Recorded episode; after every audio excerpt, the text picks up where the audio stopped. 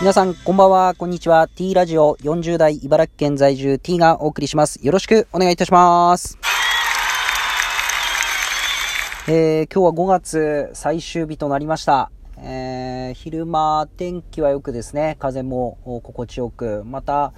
この時間パラパラっと雨が降ってる地域がありますね。えー、まあなんかやっぱり昨日と同じような状況ですが、えー、茨城県えー、としてすごい嬉しいニュースが、えー、飛び込んでまいりました。えー、まあ本当にこの前はですね、あの、バスケットの、茨城ロボッツが、えー、B2 から B1 にっていうところありあったんですけど、これもまたすごいちょっとビッグニュースなんですけど、えー、茨城県の県立日立一高を卒業した松野さん18歳が、なんと現役で、えー、ハーバード大学に合格するというニュースが舞い込んできましたね。えー、茨城ですと、こう、水戸一高とか土浦一高とかですね、まあ、あと私立の、こう、名門、上位の、人たちが、こう、すごい大学に行くっていうイメージだったんですけど、この日立一高っていうのは、県北地区の日立市にあってですね、まあ、もちろん進学校なんですが、あのー、まさかハーバード行く人材がここにいたかっていう驚きが隠せないなと。しかもですね、この、ハーバード大学、5万7千人が受けて、合格者が1968名、えー、合格率は3.4%の狭き門って、もう狭狭ですね。3.4%。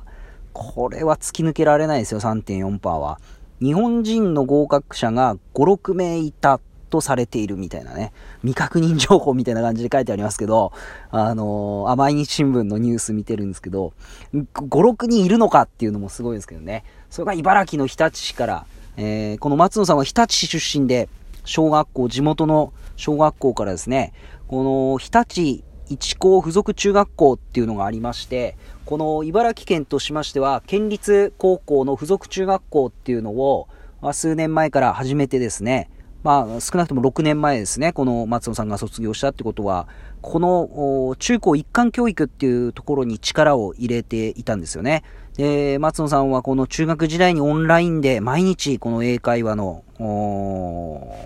授業を受けて、そして、えー、関心を持ったのは家族でのカナダ旅行で多様な文化の考えの違いに触れたのがきっかけだったってあるんですね。あまあ、やっぱ環境があそういうふうにさせていったんですね。そして高校1年生の時は国際学生サミット。なんだそれって感じですね。国際学生サミットって初めて聞いたぞっていう。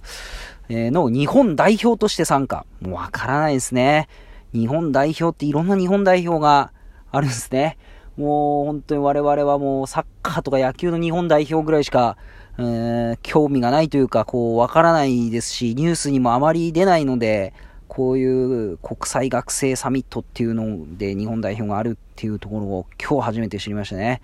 えー、まあここでいろいろこう発表してですね、世界の同世代の人と交流を深めて、こんな環境の中で学問をもあの突き詰めていきたいと考えるようになったわけですよね。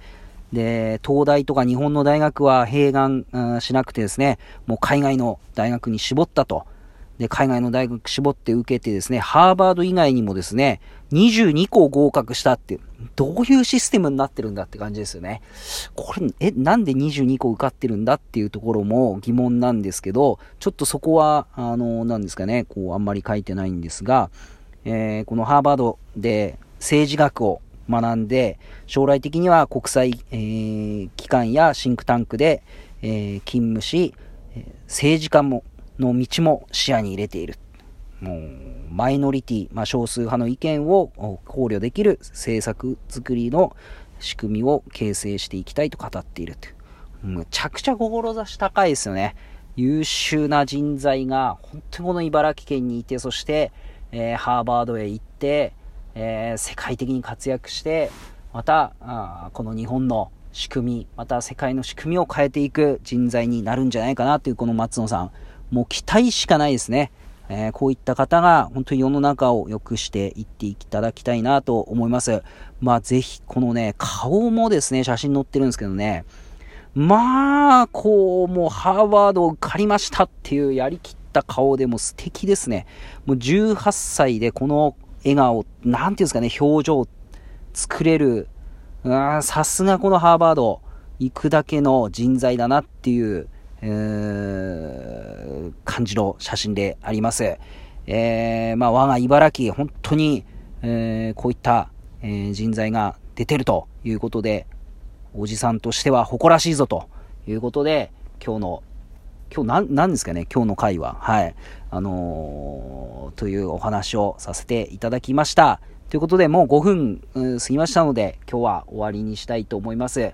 えー、皆様は、あのー、結構夜とか寒いんで、風邪など、な、風邪など、など、ひかないように。それでは、さよなら。